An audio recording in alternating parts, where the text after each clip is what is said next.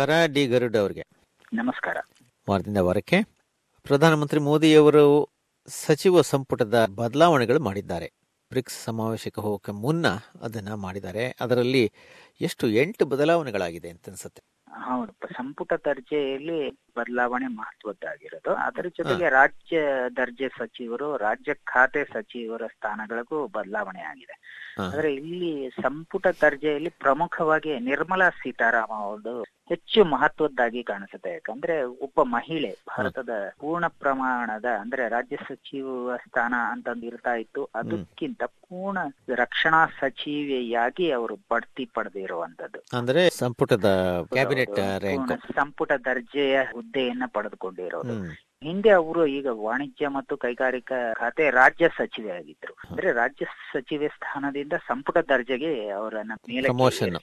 ಇದು ಒಂದ್ ರೀತಿಯಲ್ಲಿ. ದೊಡ್ಡ ಬಡ್ತೀನಿ ಅಂತ ಅದರ ಜೊತೆಗೆ ಒಂದು ಐತಿಹಾಸಿಕ ವಿಷಯನೂ ಅದು? ಯಾಕಂದ್ರೆ ಸ್ವತಂತ್ರ ಸ್ವಾತಂತ್ರ್ಯ ನಂತರದ ಎಪ್ಪತ್ತು ವರ್ಷಗಳಲ್ಲಿ ಮೊದಲ ಪೂರ್ಣಾವಧಿ ರಕ್ಷಣಾ ಸಚಿವೆ ಅನ್ನೋದು ಅವರ ಹೆಗ್ಗಳಿಕೆ ಈಗ. ಕರ್ನಾಟಕದಿಂದ ಆಯ್ಕೆ ಆಗಿ ಹೋಗಿರುವಂತವರು ಅದು ಇನ್ನೊಂದು ವಿಶೇಷ. ಕರ್ನಾಟಕದಿಂದ ಆಯ್ಕೆ ಮಾಡಿ ಕಳಿಸಿರುವಂತ ಒಬ್ಬ ರಾಜ್ಯಸಭೆಗೆ ಸಂಸದೆ ಹೌದು ರಾಜ್ಯಸಭೆಗೆ ಕಳಿಸ್ಕೊಟ್ಟಿರೋ ಇನ್ನ ಬಹಳಷ್ಟು ಬೇರೆ ಬೇರೆ ಸಂಪುಟ ದರ್ಜೆಯಲ್ಲಿ ಬಹಳಷ್ಟು ಬಡ್ತಿಗಳೇ ಹೆಚ್ಚಾಗಿ ಕಾಣಿಸ್ತವೆ ಇಲ್ಲಿ. ಯಾಕಂದ್ರೆ.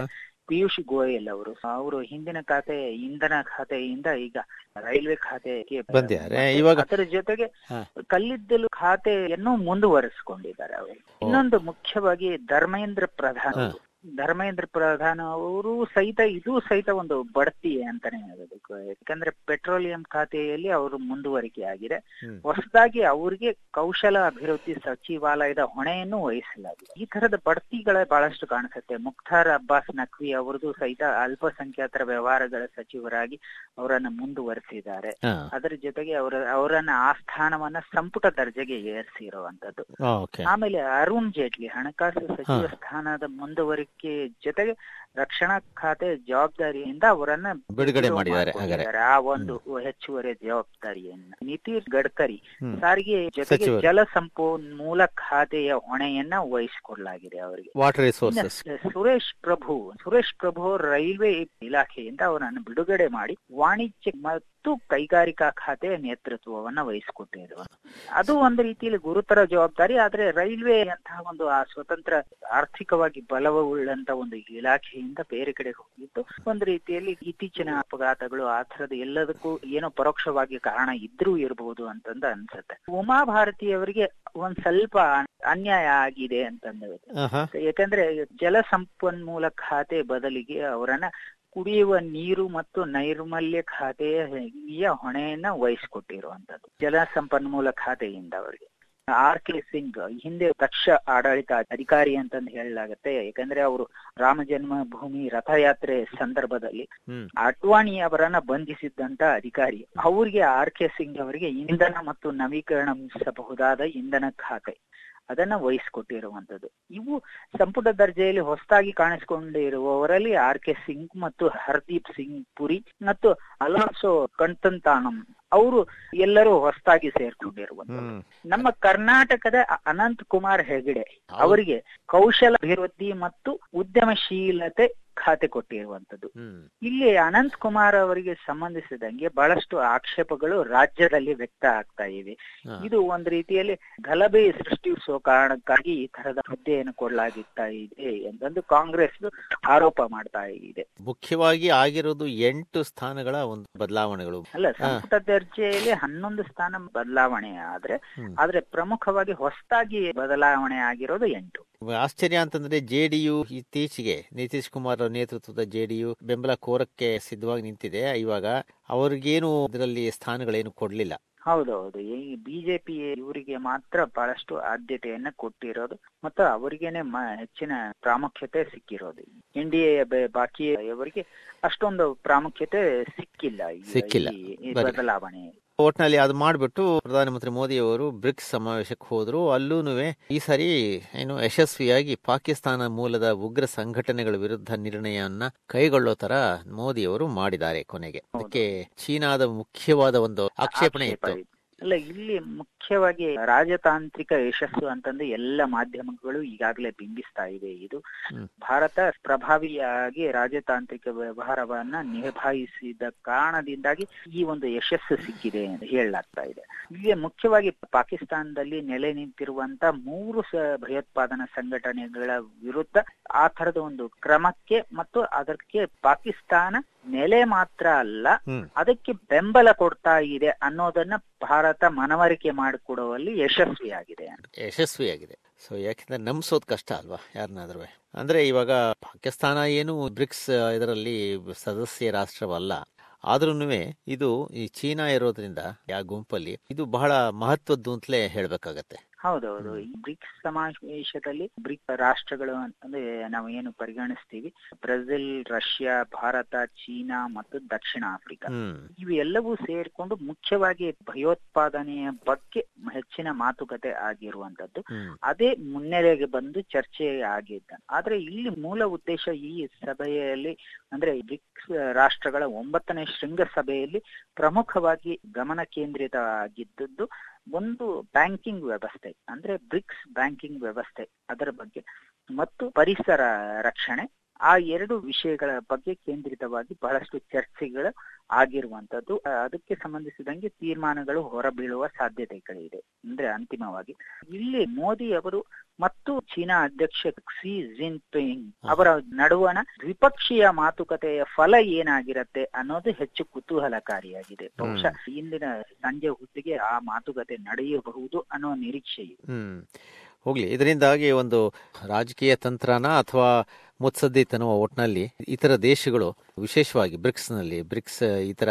ಸದಸ್ಯ ರಾಷ್ಟ್ರಗಳು ಭಾರತದ ಒಂದು ನಿಲುವನ್ನ ಬೆಂಬಲ ತೋರಿಸಿರೋದು ಭಾರತ ಭಾರತೀಯರಿಗೆ ನಿಜವಾಗ್ಲೂ ಒಳ್ಳೆಯ ಬೆಳವಣಿಗೆ ಅಂತಲೇ ಹೇಳಬೇಕಾಗತ್ತೆ.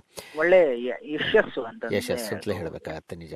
ಆಮೇಲೆ ಅಲ್ಲಿಂದ ಗೋರಖ್ಪುರ. ಈಗ ತಾನೇ ಒಂದು ಆ ದುರಂತದಿಂದ ಚೇತರಿಸಿಕೊಳ್ತಾ ಇತ್ತು. ಫರೂಕಾಬಾದ್ ಆಸ್ಪತ್ರೆಯಲ್ಲಿ ಆದಂತಹ ದುರಂತದಿಂದ ಅಲ್ಲಿ ಆಕ್ಸಿಜನ್ ಸಿಲಿಂಡರ್ಗಳು ಸರಿಯಾಗಿ ಕೊರತೆಯಿಂದಾಗಿ ಪಾಪ ಮಕ್ಕಳು ಸತ್ತಿದ್ದ ಇತ್ತೀಚೆಗೆ ಆದ ದುರಂತ. ಅದೇ ತರಹ ದುರಂತ ಮತ್ತೆ ಇದರಲ್ಲಿ ಸಂಭವಿಸಿದೆಯಲ್ವಾ ಫರೂಕಾಬಾದ್ ಆಸ್ಪತ್ರೆಯಲ್ಲಿ.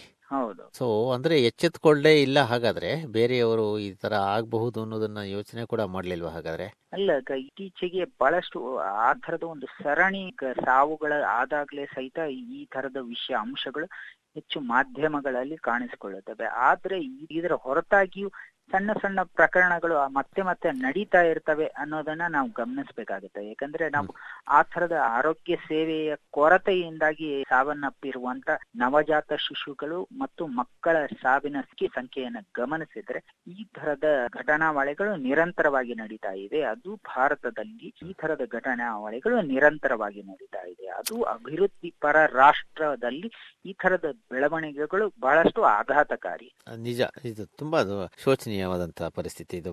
ನಲವತ್ತೊಂಬತ್ತು ಮಕ್ಕಳು ಅಂತ ಪೇಪರ್ ನಲ್ಲಿದೆ ಬಟ್ ನಿಜವಾದ ಸಂಖ್ಯೆಗಳು ಇಪ್ಪತ್ತು ಅಂತಂದು ಅಧಿಕೃತವಾಗಿ ಹೇಳಲಾಗ್ತಾ ಇದೆ. ಆದ್ರೆ ಪ್ರತ್ಯಕ್ಷದರ್ಶಿಗಳು ಮತ್ತು ಅಲ್ಲಿಯ ಸ್ವತಃ ಕಷ್ಟವನ್ನ ಅನುಭವಿಸಿ ಇರುವಂತ ಪಾಲಕರು ಅವರು ನೀಡುವಂತ ಮಾಹಿತಿಯ ಪ್ರಕಾರ ನಲವತ್ತಕ್ಕಿಂತ ಹೆಚ್ಚಿಗೆ ಅಂತ ಹೇಳ್ತಾ ಇದ್ದಾರೆ.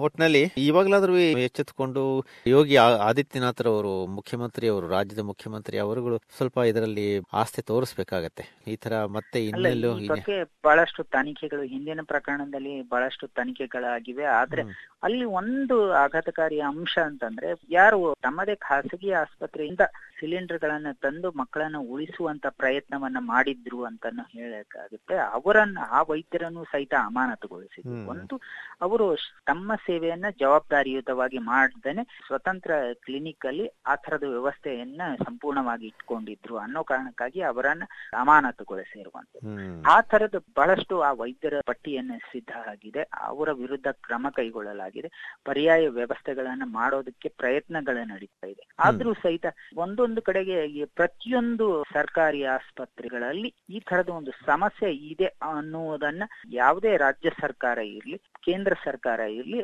ಆರೋಗ್ಯ ಇಲಾಖೆ ಅದರ ಕಡೆಗೆ ಹೆಚ್ಚಿನ ಗಮನವನ್ನು ಕೊಡುವಂತ ಅಗತ್ಯತೆ ಈಗ ಖಂಡಿತವಾಗಿಯೇ ನಿಜ. ಆಮೇಲೆ ಅಲ್ಲಿಂದ ಕರ್ನಾಟಕಕ್ಕೆ ಬಂದರೆ ಬೆಂಗಳೂರಿನಲ್ಲಿ ಅದು ಮುಖ್ಯವಾಗಿ ತುಂಬ ಮಳೆಯ ಅಬ್ಬರ ತುಂಬ ಜಾಸ್ತಿ ಆಗಿದೆ ಅಂತ ಸುದ್ದಿ ಬರ್ತಾ ಇದೆ. ಏನು ರಸ್ತೆಗಳಲ್ಲೆಲ್ಲ ಆ ಚಿತ್ರಗಳನ್ನೆಲ್ಲ ನೋಡ್ತಾ ಇದ್ದರೆ ರಸ್ತೆಗಳ ಎಲ್ಲ ರಸ್ತೆಗಳಲ್ಲೂ ನೀರು ನಿಂತಿದೆ.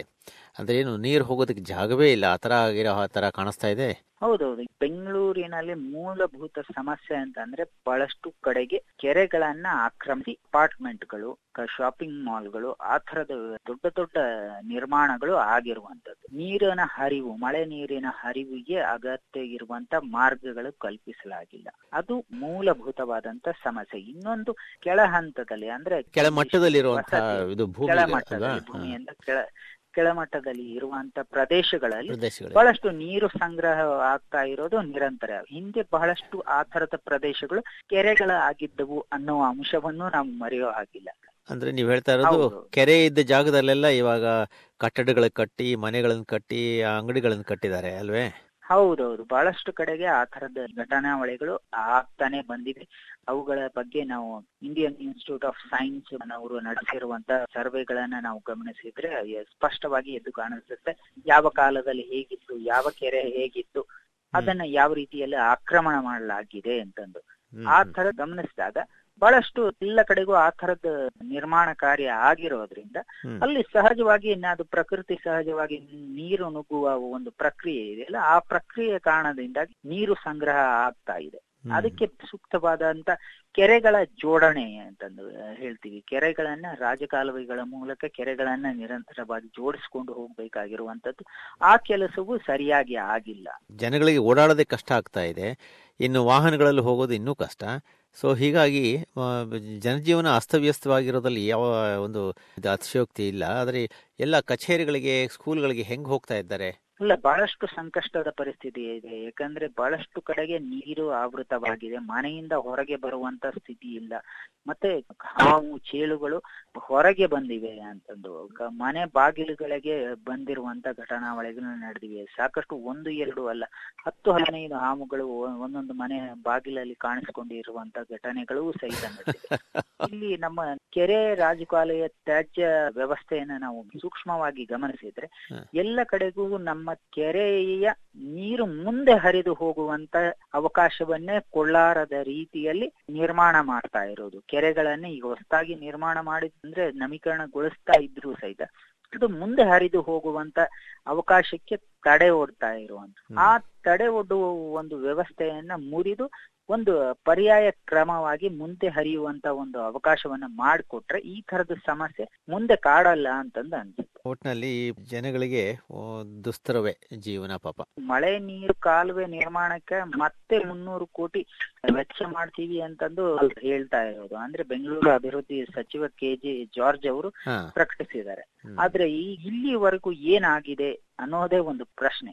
ಅದರ ಜೊತೆಗೆ ಮೂರು ತಿಂಗಳಲ್ಲಿ ಎಲ್ಲ ಒತ್ತುವರಿಯನ್ನ ತೆರವುಗೊಳಿಸ್ತೀವಿ ಅಂತಂದು ಪ್ರಕಟಿಸಿರುವಂತದ್ದು. ಮುಖ್ಯಮಂತ್ರಿಗಳಿಗೆ ಒಂದು ದೊಡ್ಡ ಕೆಲಸ ಇದೆ. ಇವಾಗ ಪಾಪ ಅವರೇನೆ ಕಷ್ಟದಲ್ಲಿ ಸಿಕ್ಕಾಕೊಂಡಿರೋ ತರ ಇದೆ. ಮುಖ್ಯಮಂತ್ರಿ ಸಿದ್ದರಾಮಯ್ಯನವರು ಬೇನಾಮಿ ಆಸ್ತಿ, ಆದಾಯ ತೆರಿಗೆ ಇಲಾಖೆ ತನಿಖೆ ಆರಂಭಿಸಿದೆ ಅದ್ರ ಬಗ್ಗೆ ಅಂತ ಸುದ್ದಿ ಬರ್ತಾ ಇದೆಲ್ಲ ಇದಕ್ಕಿದ್ದ ಹಾಗೆ ಇದೇನು?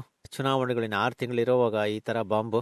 ಅಲ್ಲ, ಇದು ಪರೋಕ್ಷವಾಗಿ ಕೇಂದ್ರ ಸರ್ಕಾರ ಐ ಡಿಪಾರ್ಟ್ಮೆಂಟ್ ಅನ್ನ ಬಳಸ್ಕೊಂಡು ತಮ್ಮ ವಿರುದ್ಧ ಈ ತರ ಸಂಚು ಮಾಡ್ತಾ ಇದೆ ಅಂತಂದು ಕಾಂಗ್ರೆಸ್ಸಿಗರು ಮತ್ತೆ ಮತ್ತೆ ಈಗ ಹೇಳ್ತಾ ಇದ್ದಾರೆ. ಹೇಳೋ ಸಹಜವೇ. ಹಾ, ಡಿ ಕೆ ಶಿವಕುಮಾರ್ ಅವರ ಮಾಸದ ಮೇಲೆ ಅವರ ಸಂಬಂಧಿಸಿದ ಕಡೆಗಳಲ್ಲಿ ಈ. ತರದ ದಾಳಿಗಳು ನಡೆದಿದ್ದು. ಹಾ. ಆದ್ರೆ ಈಗ ಇಲ್ಲಿ ಮುಖ್ಯಮಂತ್ರಿ ಅವರಿಗೆ ಸಂಬಂಧಿಸಿದಂಗೆ ಆ ತರದ ಒಂದು ದಾಳಿ ನಡೆದಿದ್ದು ಆ ತರದ ಪ್ರಯತ್ನಕ್ಕೆ ಸಿದ್ಧತೆ ನಡೀತಾ ಇರುವಂತದ್ದು ವರದಿ ಬಂದಿರೋದು. ಆದ್ರೆ ಮುಂದೆ ಏನಾಗತ್ತೆ? ಇದು ಒಂದ್ ರೀತಿಯಲ್ಲಿ ರಾಜಕೀಯ ದ್ವೇಷದ ಕಾರಣವಾಗಿ ನಡೀತಾ ಇದೆಯಾ ಅಂತನ್ನೋದು ಒಂದ್ ಕಡೆಗೆ ಕಾಂಗ್ರೆಸ್ಸಿಗರ ಅನುಮಾನ. ಕಾಂಗ್ರೆಸ್ಸಿಗರು ಅನುಮಾನ ಪಡೋ ಸಹಜವೇ ಪಾಪ. ಅದರಲ್ಲೂ ಮುಖ್ಯವಾಗಿ ಕರ್ನಾಟಕದಲ್ಲಿ ಮತ್ತೆ ಅಧಿಕಾರಕ್ಕೆ ಬರಬೇಕು ಅನ್ನೋ ಒಂದು ಆಸೆ ಇಟ್ಕೊಂಡು ಅವರು ಅಲ್ಲಿ ಕೆಲಸಗಳನ್ನು ಮಾಡ್ತಾ ಇದ್ದಾಗ ಈ ತರದ್ದಾದ್ರೆ ಕಷ್ಟ ಆಗಬಹುದು ಅಲ್ವೇ? ಸೊ ಒಟ್ನಲ್ಲಿ ಸತ್ಯಾಂಶ ಏನು ಅಂತ ಇನ್ನು ಏನು ಹೇಳಕ್ಕೆ ತುಂಬಾ ಆರಂಭದ ದಿನಗಳು ಇದು ಅಲ್ವೇ? ಸೊ ಹಾಗಾಗಿ ಇದು ಯಾಕಂದ್ರೆ ಈಗ ಡಿ ಕೆ ಶಿವಕುಮಾರ್ ಅವರಿಗೆ ಸಂಬಂಧಿಸಿದ ದಾಳಿಗೆ ಆಗಿರುವಂತದ್ದು ಏನಾಗಿದೆ ಅನ್ನೋದೇ ಇನ್ನೂ ಬಹಿರಂಗವಾಗಿಲ್ಲ. ಈಗ ಇನ್ನೂ ಆ ತರದ ಒಂದು ಆಲೋಚನೆ ಮುಂದೆ ಸಾಕ್ತಾ ಸಾಗ್ತಾ ಇದೆ ಅನ್ನೋದನ್ನ ನಾವು ಈಗಲೇ ಒಂದು ನಿರ್ಣಯಕ್ಕೆ ಬರೋದು ಕಷ್ಟವಾದ ಓಕೆ ನೋಡೋಣ. ಕಾಲನ ಕಾಲದಲ್ಲಿ ಇವಾಗ ಗೊತ್ತಾಗಬೇಕು ಈ ಸುದ್ದಿಗಳೆಲ್ಲ ಆಚೆ ಬರಬೇಕಾದ್ರೆ. ಸರಿ ಗರಡವರೇ ಇಷ್ಟು ವಿಷಯ ತಿಳಿಸಿದ್ದಕ್ಕೆ ಧನ್ಯವಾದಗಳು. ನಮಸ್ಕಾರ. ನಮಸ್ಕಾರ.